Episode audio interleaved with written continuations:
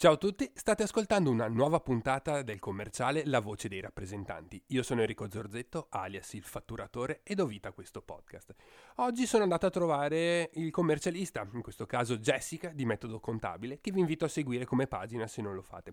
È la mia tributarista che si presta una volta al mese a darci consigli ad ascoltare le mie facezze in maniera di tributi ma soprattutto alle domande di voi ascoltatori in maniera di finanze e di tributi. Jessica, ciao, benvenuta.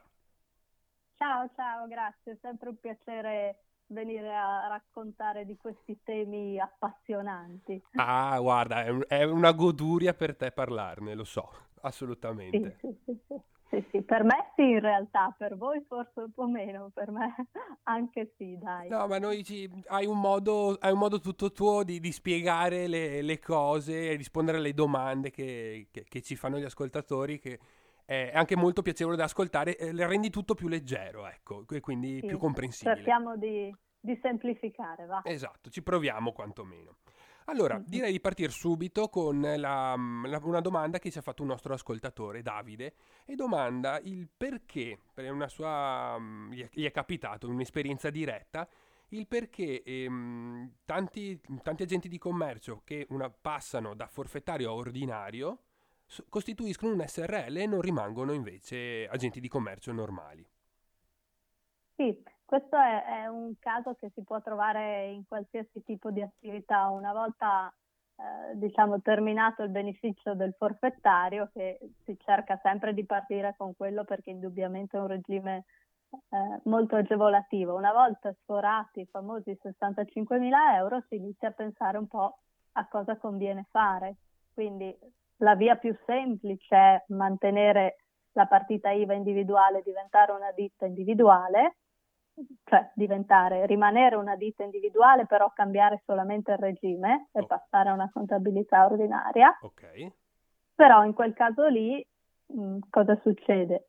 Si, si è una ditta individuale in regime ordinario o contabilità semplificata, ma la determinazione del reddito non cambia, si fa ricavi meno costi, in sostanza, semplificando proprio. Quindi? Da quello che si fattura si tolgono i costi sostenuti, su quello che rimane, che è l'utile, si paga l'IRPEF. Questo ah. in una ditta individuale. Ok, e può essere anche, sì beh, individuale appunto di una singola persona, perché le Una singola persona. Sì, ok. Sì.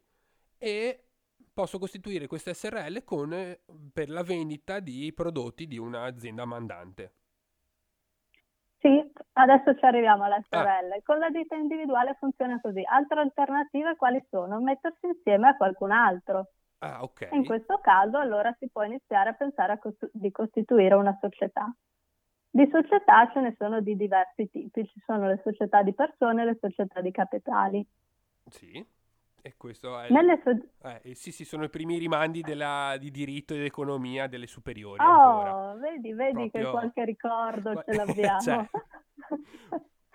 Nelle società di, di persone cosa succede? I redditi vengono tassati, alla fine i redditi dei soci vengono tassati sempre IRPEF, perché eh, si prende l'utile, si divide in base alle quote dei soci, adesso la sto proprio raccontando come ai bambini. La, si divide l'utile in base alle quote dei soci e i singoli soci su questo utile pagano l'IRPEF. Quale, quale può essere un'agevolazione? Che è un'agevolazione che si riscontra anche nell'impresa familiare questa, che se tu da solo hai un utile di 50.000 euro, l'IRPEF essendo un'imposta a scaglioni di reddito, con 50.000 euro di utile arrivi allo scaglione più alto. Ah.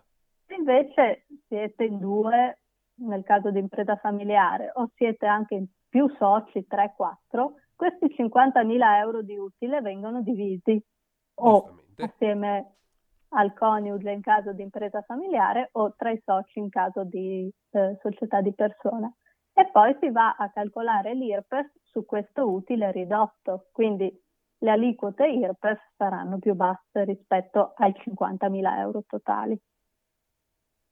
Vorrei dirti che ho capito tutto perfettamente, però no. Cioè, allora, facciamo un esempio. Grazie.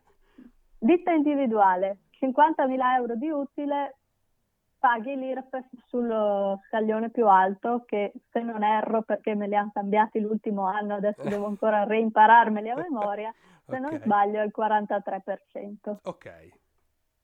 Siamo in due, in parete familiare in questo caso, sì. marito e moglie. Questo utile di 50.000 euro viene diviso fra i due. Ok, 25-25. Può essere al massimo 49-51 perché il 51% deve rimanere all'imprenditore, il 49%. Quindi ah, no, no, 25... parlavo di utile, scusa io, di 25.000 dichiarati da una e 25 l'altra, non c'entra. Sì, sarà, sarà, tipo 24 e 26, ah, ok, per il discorso l'imprenditore deve avere sempre un po' di più. Ok, capito. Quindi su 24.000, 25, 24, sì, sì, sì, l'aliquota IRPEF è molto più bassa del 43% dei 50.000 iniziali. Ok. Quindi io vado a pagare quindi... poi l'IRPEF come singolo, però giustamente, quindi come. Enrico e come la mia compagna, però a posto di dire esatto. ho preso 50, ho preso 17 io e scusa, sì, 27 io e 20, 23 la mia compagna. Esatto, esatto. Quindi si riduce un po' l'aliquota IRPEF. Oltrepassando le società di persone troviamo le società di capitali, la famosa SRL okay. in primis perché è la più semplice, adesso c'è anche la SRL semplificata che si può costituire con un capitale di solo un euro e in, in modalità semplificate, quindi c'è anche questa possibilità di costituire una società di capitali. Quali sono i vantaggi della società di capitali?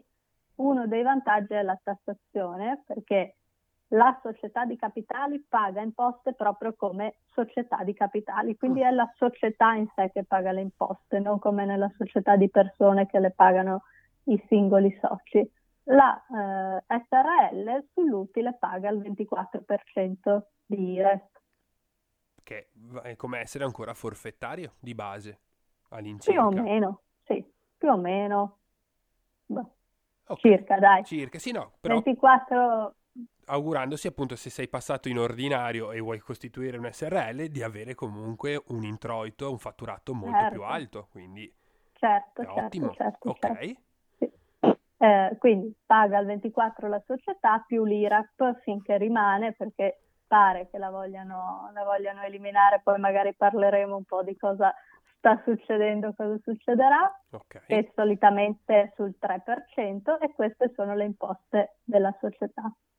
Però tu mi dirai, eh, d'accordo, quella è la società. E i singoli soci come si prendono i soldi dalla società? Ok, esatto. I singoli soci possono prelevarsi eh, i soldi, il compenso in due modi diversi. O attraverso il compenso amministratore, che quindi è proprio una busta paga che si fa agli amministratori e su quelle eh, vengono trattenute le imposte IRPEF e i contributi INPS come i dipendenti con aliquote un po' diverse perché hanno della, la gestione separata INPS, quindi ci sono delle aliquote diverse, ma in sostanza il compenso amministratore funziona come una busta paga di un, di, di un dipendente. Okay.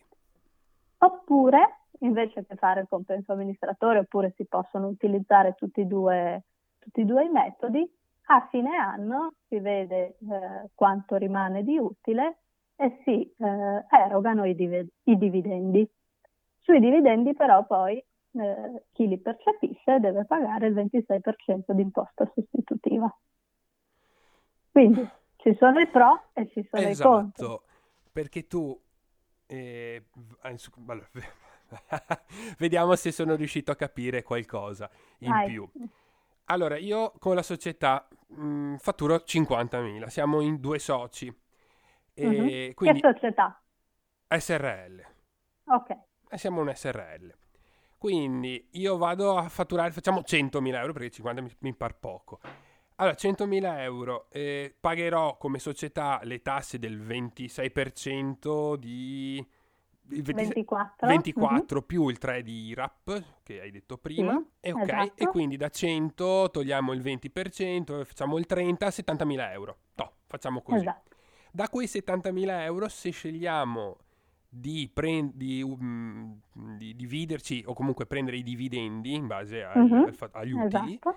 lì mi vengono prendiamo mettiamo 10.000 euro a testa facciamo una cosa mm-hmm. bassa lì mi viene tassato ulteriormente i 10.000 euro di, vabbè, trattenute per versa- versare l'INPS, quindi saranno le quattro rate da 4... No, no, no, sui...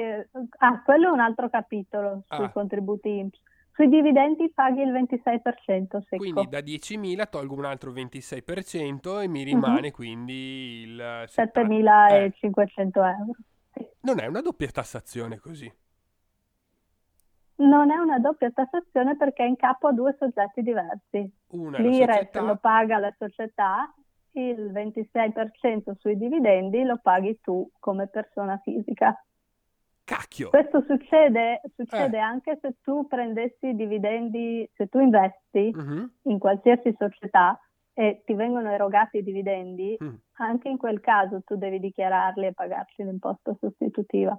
Ok, allora sì, perché è, è capitale in più nuovo che arriva e quindi è soggetto mm-hmm. alla tassazione.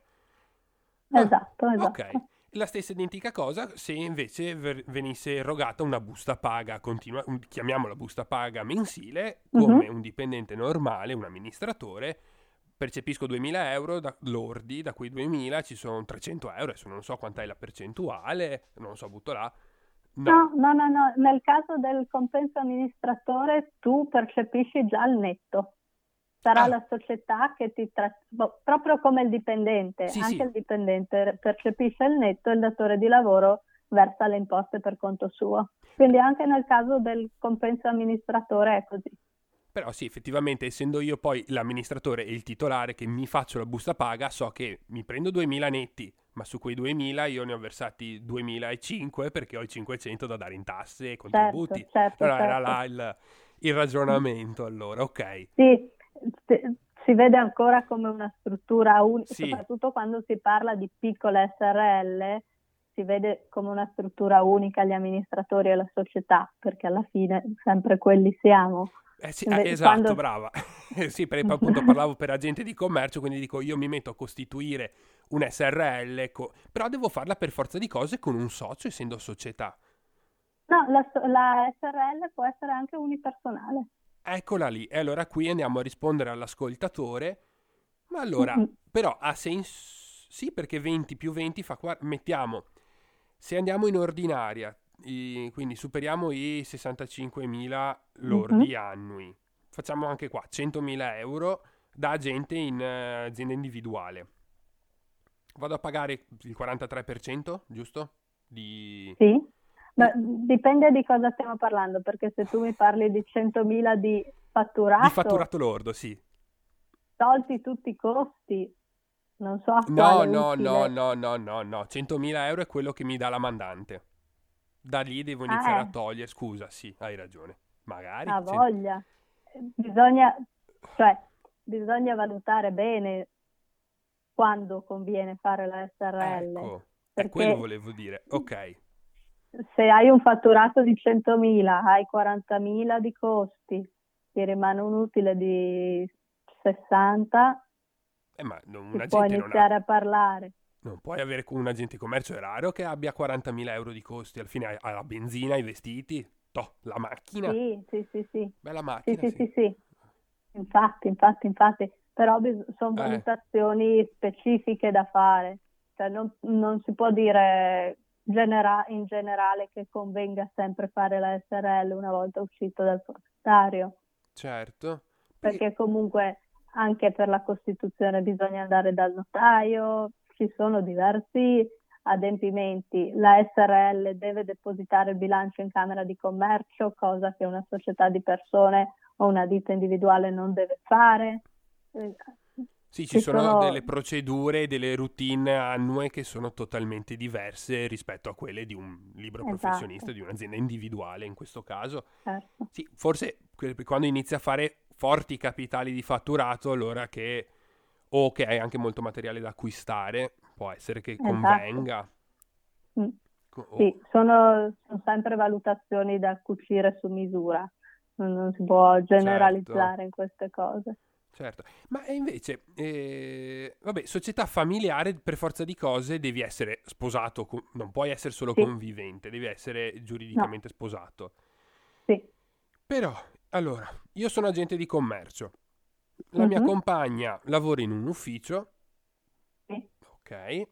Se costituisco la società, esco dal forfettario perché diventa società, quindi posso aprire un... Uh, perché un vincolo del forfettario è non avere società attive e terze, giusto? Sì, Una cosa sì, sì, sì. Ok. Quindi io esco dall'ordinario, fo- formo la società con, la mia, con mia moglie, lei mm. continua a fare il suo lavoro, però partecipa anche lei alla... Cioè, come faccio a dire che lei sta lavorando con me? Cioè, non sta lavorando, fa altro. Sì, no, no, come, no, no. Cosa, anche in questo so? caso non si può fare a prescindere, cioè l'impresa familiare si può costituire se effettivamente l'altro coniuge contribuisce un minimo all'attività, mm. non so, anche solo eh, per la parte burocratica, per queste cose qua, però un minimo deve contribuire, non deve essere del tutto estraneo dall'attività. E appunto per questo al collaboratore familiare si possono attribuire diverse percentuali, si può attribuire il 10%, 20%, 30%, anche un po' in base a qual è il suo contributo effettivo, insomma. Sì, facendola in maniera eh, onesta, parola uh-huh. molto complessa in, queste, sì. in questi discorsi, eh, sì, magari mi porta solo banalmente i documenti all'epoca che non c'era tutta via telematico, uh-huh. i documenti dal commercialista, quindi un'ora al mese da, da dedicare, gli, gli, davi un 10% uh-huh. e quindi io andavo a prendere il 90% e a pagare il 90% di tasse, di, che abbiamo sì. tutto il discorso, sul mio fatturato. Uh-huh. Invece, se è anche lei un agente di commercio, va in giro anche lei, siamo due, due marito e moglie che lavorano per un'azienda, ok, è giusto allora andare a dividere più equamente la spartizione. Sì, no, magari no? Anche, anche, se non è agente di commercio, ma effettivamente magari c'è un ufficio un pochino strutturato, anche in casa, eh, dico, un uh-huh. pochino strutturato, ti chiama qualche cliente, ti aiuta in qualche modo, già ah, c'è qualche ragione in più se proprio lei fa il suo lavoro e del tuo lavoro non ne sa niente, è un po' difficile sostenere che ci sia una collaborazione familiare, insomma. Certo, quindi, però anche lì è un modo un po' più furbesco per andare a alleggerire sì. il carico fiscale, perché eh, certo. è raro che ci sì, insomma, mo- una volta magari sì, adesso è talmente tutto telematico, veloce, eh, soprattutto per gli agenti di commercio che mm la benzina ti entra direttamente sul portale, la macchina lo stesso, il telepass, idem, il commercialista sì, quasi sì, non lo vedi sì. più, un agente di commercio normale. più o meno, più dai, o meno lo senti, tante mail, ma... Eh, lo senti, ti dice, ehi, devi pagare, sai, devi pagare, devi pagare. il mio è lapidario scadenza il 15 del, del 6, importo allegato, ciao, buona giornata. È un po' di esatto, sentimento, così. no?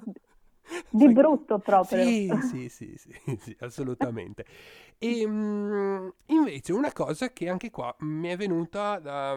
Eh, andiamo fuori dal mondo, spero di aver risposto, di, eh, che siamo riusciti, di essere riusciti a rispondere all'ascoltatore se conviene o no aprirsi un SRL una volta diventato in ordinario, comunque superati i 65.000 all'anno. E complimenti innanzitutto se lo fa, perché vuol dire che si impegna eh e, beh, sì. e ha ottimi risultati. Agente di commercio, mi arriva un'opportunità, un one shot di una consulenza. Un'azienda mm. gli domanda: Guarda, sei molto formato sul campo dei formaggi, vorrei che venissi in azienda da me a parlare a, ai miei dipendenti, ai miei agenti di commercio, che ne so. Però chiaramente lui non vuole fare contanti, è una persona che c- tende a essere onesta. Onesta. Onesta, esatto, torniamo sempre qui. Però io sono, cioè è un agente di commercio, io sono un agente di commercio in questo caso che, mm-hmm. della consulenza. Come sì. faccio a dichiararla? Allora, in questo caso bisogna capire una cosa, cioè se è una cosa veramente one shot, una volta sola finita lì, si può pensare a una prestazione occasionale, che non serve la partita IVA, mm, fai una ricevuta tu come persona fisica, ritenuta d'acconto, stop, finisce lì. Mm. Altro discorso è se questa attività di consulenza inizia a diventare ripetitiva, cioè se non è una consulenza sola, ma inizia a essere una tua seconda attività, okay. diciamo. Okay. In questo caso si può fare, l'agente di commercio la può fare, bisogna valutare la convenienza perché si va a toccare un mondo che è completamente diverso dal reddito di attività di impresa di un agente di commercio, in quanto le consulenze sono redditi da lavoro autonomo di libero professionista. Eh certo. Quindi si dovrebbe aggiungere certamente un codice a teco alla partita IVA, ma anche tenere comunque una contabilità del tutto separata fra le due cose, perché appunto sono anche proprio due tipologie di redditi del tutto diverse, quelle di chi fa consulenza e quelle dell'agente di commercio. Quindi è una cosa fattibile, a mio avviso è fattibile quando l'attività di consulenza inizia ad avere un certo rilievo. Certo. Se un'unica consulenza si può tranquillamente fare con la prestazione occasionale. E quindi no, mettiamo che sia come mi ha, mi ha chiesto una volta sola, almeno si ritrova uh-huh. che mhm. sarebbe una volta da prendere, mettiamo 3.000 euro per la consulenza lordi. Uh-huh. Lui fa, allora, sua, come funziona? Ritenuta, cioè scrive dove? In, que- in questo caso eh, lui andrà da un'azienda a fare una consulenza, presumo, no? Sì, Quindi sì. non da un privato. Ok, eh, la prestazione occasionale nei confronti delle aziende come funziona? funziona che eh, tu rilasci una ricevuta per prestazione occasionale come persona fisica proprio, senza sì. indicare la partita IVA. Di questi 3.000 euro lordi, mi avevi sì, detto? mettiamo 3.000, sì. Ok, la società alla quale tu vai a fare consulenza ti trattiene direttamente il 20% di ritenuta d'acconto e la versa eh, lei per tuo ah, conto. ok. Quando andrai a fare la dichiarazione dei redditi, oltre al tuo quadro di reddito da lavoro, reddito d'impresa come agente di, di, di commercio, commercio, compilerai anche il quadro altri redditi per inserire questi 3.000 euro di prestazione occasionale. Da questi eh, 3.000 euro ti sono già tra- stati trattenuti il 20%, quindi tu dovrai pagare la differenza in base alla tua aliquota IRPEF. Ah, ok, quindi sì, non è una cosa così complessa da, da realizzarsi. No, no, no. L'importante è non superare i 5.000 però, giusto?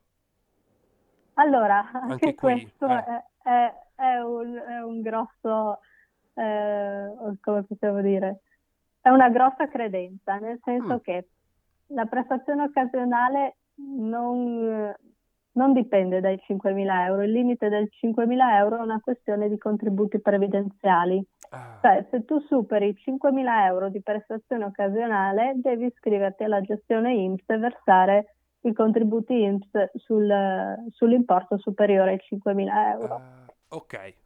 Questo però non vuol dire che se superi i 5.000 euro devi per forza aprire la partita IVA, perché tu potresti avere una prestazione occasionale anche di 10.000 euro, ma finché è veramente occasionale rimane una prestazione occasionale, puoi fare la ricevuta con ritenuta d'acconto. Il problema è quando l'attività è mascherata da prestazione occasionale, cioè quando la tua attività è veramente ripetitiva, abituale, però la fai passare come prestazione occasionale. Come tale. Le, Okay, no, L'ipotesi quindi... più, eh. più assurda è che tu potresti fare un lavoro nel corso di tutto l'anno ma che ti porta meno di 5.000 euro.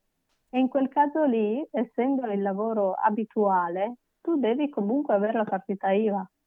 Certo, perché diventa un lavoro appunto abituale, non è un, un one shot, come dicevamo prima, comunque esatto. una prestazione occasionale eh, esatto, di una volta esatto. Diventi un dipendente o comunque gli stai, da, offrendo, gli stai dando il tuo tempo, il tuo lavoro e quindi devi essere inquadrato al meglio. Esatto, esatto, esatto. Sì, questa cosa dei 5.000 euro della prestazione occasionale è, è sempre una credenza diffusissima.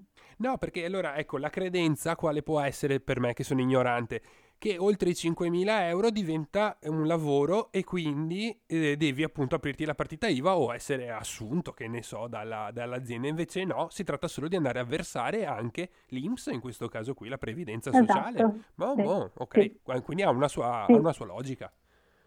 Ha una sì, sua logica. Mi raccomando però che sia chiaro che deve essere occasionale. Beh, allora, qua io, ti, io riporto quello che mi è stato chiesto, quindi si metto una volta mi hanno chiesto shot? un one shot Sì. di andare a parlare con gli- i propri agenti di commercio sul settore che- che- della quale mi occupo. Quindi io volevo Mhm. chiedergli qualcosa, loro si sono prestati di, di- di pagarmi, però io vorrei farmi pagare veramente, non contanti. E quindi Certo. sì, si, sì. si poneva il problema di come andarlo a fare. Altri redditi, inserisci l'importo che ti verrà, che, che patuirete e, e sai che sotto i 5.000 euro per quella volta lì a posto dichiari e paghi Mm. le tue tasse. Se andate a superarli o se lavorate di più perché c'è un più lavoro da fare, dovrete poi parlare col commercialista e andarti a, a vedere, insomma, a fare le Esatto. valutazioni del caso per IMSS, codice Ateco e, e quant'altro, Sì, insomma. sì. Comunque, ad ogni modo, io potrei, come agente di commercio, aggiungere, chiedere al commercialista di aggiungere il codice Ateco del consulente, Mhm, per dire, sì. E quindi dopo percepire il reddito da, da, mm, da- come agente, quindi dal mio fatturato, del mio lavoro, ma anche le consulenze, però in questo caso non è che si mischiano. Devo fare... No, no, no, vanno proprio su due piani Ok. completamente separati. Anche mh, per dirti, anche i costi, qualora ci fossero costi rilevanti, sono da tenere separati tra quelli inerenti all'attività di agente di commercio e quelli inerenti all'attività di consulenza. Certo, certo, perché magari il treno per spostarmi e andare a fare la consulenza lo vado a, sc- Mm. mettiamo a scaricare però con il codice Ateco e quindi di- come se fosse un'altra partita IVA di base, Sì, più o meno. più o sì. meno. Sì, Eh, ok, sì. sono sempre io, però due, due cose diverse, due lavori diversi, tutto qui, Esatto. tutto qui. Ok, beh dai, siamo stati abbastanza, penso esaustivi anche su questo discorso. Grande In co- ogni caso, se Dimmi. ci sono domande, siamo sempre disponibili. Beh, certo, metodo contabile soprattutto. Questo era un gran link per una marchetta. Brava Jessica. Vedo che stai apprendendo il mondo delle... Vedi, vedi, de- vedi. E non è da me, eh, non è da Brava. me per niente proprio. Tac. Sì, ci sono sempre i professionisti. In questo caso c'è Jessica di metodo contabile. Se avete bisogno, però Vedi qua... che bene che l'abbiamo fatta. Oh, beh, brava, va- brava. Una cosa ci eravamo dimenticati nell'ultima, nella scorsa puntata, ma come, si- Mm. come ben si sa, in Italia siamo molto lenti nel far tutto. Il bonus 200 euro per. Uh, Eh, vedi, mi è venuto in mente adesso che non è. L'altra eh, volta ci sì, siamo dimenticati, sì, sì. però è attuale Bel- ed è adesso. Bell'argomento questo. Sì, siamo in fase di finalmente presentazione delle domande. Ok, C'è da dire che hanno detto che non è un click day, quindi c'è tempo fino al 30 di novembre. ok. Bisogna fare eh, l'accesso al sito dell'INPS. La procedura, devo dire, è molto semplice. Mm. Bisogna accedere al sito dell'INPS con il solito ormai SPID, firma digitale, carta d'identità elettronica, poi cercare il servizio indennità una tantum, scegliere la categoria, se sei libero professionista, artigiano, commerciante, ok. e inserire l'IBAN, mi sembrano due cose, e inviare la domanda. Quindi l'hanno L'hanno la resa. procedura di per sé della domanda è stata anche resa semplice. La cosa positiva è che con l'ultimo decreto aiuti per chi ha un reddito inferiore ai 20.000 ehm, è stato incrementato da 200 a 350 Mm. euro, quindi verificare bene il reddito prima di presentare la domanda perché nel caso in cui il reddito sia inferiore ai 20.000 euro bisogna sbarrare una casellina in più e in quel caso si avrà diritto a 350 euro invece che 200 euro. Attenzione, reddito lordo o reddito eh, netto? Reddito eh, complessivo al netto dei contributi previdenziali obbligatori, al netto della deduzione per l'abitazione principale. Ok. e qui ci siamo bloccati una... Eh? Vabbè, ok. Insomma, se prendete... Chiedete al commercialista Esatto. dubbio, così, quando- se siete lì lì, se avete 5.000 euro di reddito andate sereni, se ne avete 30 anche, se siete sui 22 o 18 magari verificate bene. Ok. Mm-mm. Quindi, ehm, allora, 30 di novembre, quindi si aspetta la scadenza e poi inizieranno a elaborare le- i dati e a erogare poi il, il fondi. Ma non so Come fun- dirti sul- sui tempi di erogazione perché parlavano anche che ci fosse qualcosa già in fase di erogazione, soprattutto per quanto riguarda le casse di previdenza private, perché Ok. chi non è iscritto all'INPS ma è iscritto per esempio alla cassa dei medici, ingegneri, geometri, mm-hmm. eh, eccetera, deve fare la domanda alla sua cassa, ovviamente, non all'Inps. Okay. E lì mi sembra che le procedure siano un po' più, più veloci, parlavano già di erogazioni, quindi staremo a vedere. Sì, beh, ho visto anche su Lena Sarco danno un fondo, un contributo anche su questo, da andare a fare la domanda nel loro sito. Adesso sì. non, vorrei dirti che mi ricordo gli importi, le cose, ovviamente no, quindi... Eh, Però credo c'è anche quelli. qualcosa, se non erro, sulle Nasarco per i libri di scuola dei figli. Sì, sì. No, beh, sì, sì, è sempre... È molto attuale perché mi dicevano... Eh, addirittura per il matrimonio, per i libri di scuola, per l'università. Ah. Eh, una volta te mm. le davano anche bonus terme. Ti, ti, cioè, in realtà... Ah no... sì, sì, sì, c'è stato un attimo con il bonus terme. Eh, esatto. Sì, sì. No, ma sull'Ena Sarco dovrebbe essere proprio una cosa abituale da una vita che c'è, mm. per, pagare, per, dare un no. contributo a, di, alle ferie degli agenti di commercio. Ci mm. sono delle strutture... Conven- adesso non so se ci sia ancora, ma una volta sono sicuro che, che, ci, che c'era.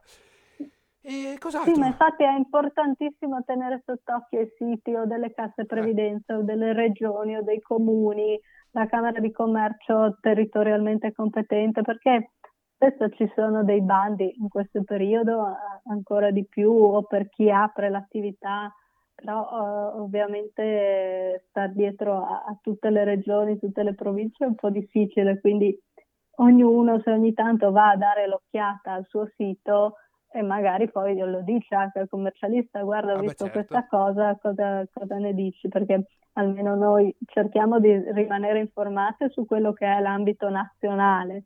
Poi ovviamente se devi andare a cercare i bandi di ogni singolo comune dovresti fare solamente quello. ok, pagare qualcuno che ti dia una mano una, esatto, a, esatto, esatto. a guardare questo. Beh, direi che insomma ci... Ah no, ecco, ehm, questi fondi qua, i fondi del, dei 200 euro, sono a prescindere dal cambio di governo, da nuove legislature, potrebbe essere... Sì, sì, sì. Ok, vanno via per il conto loro. Questi, questi sì. Okay, sì, quindi... Questo è già stato fatto, approvato, siamo eh, in fase di erogazione, quindi questi ormai non si toccano.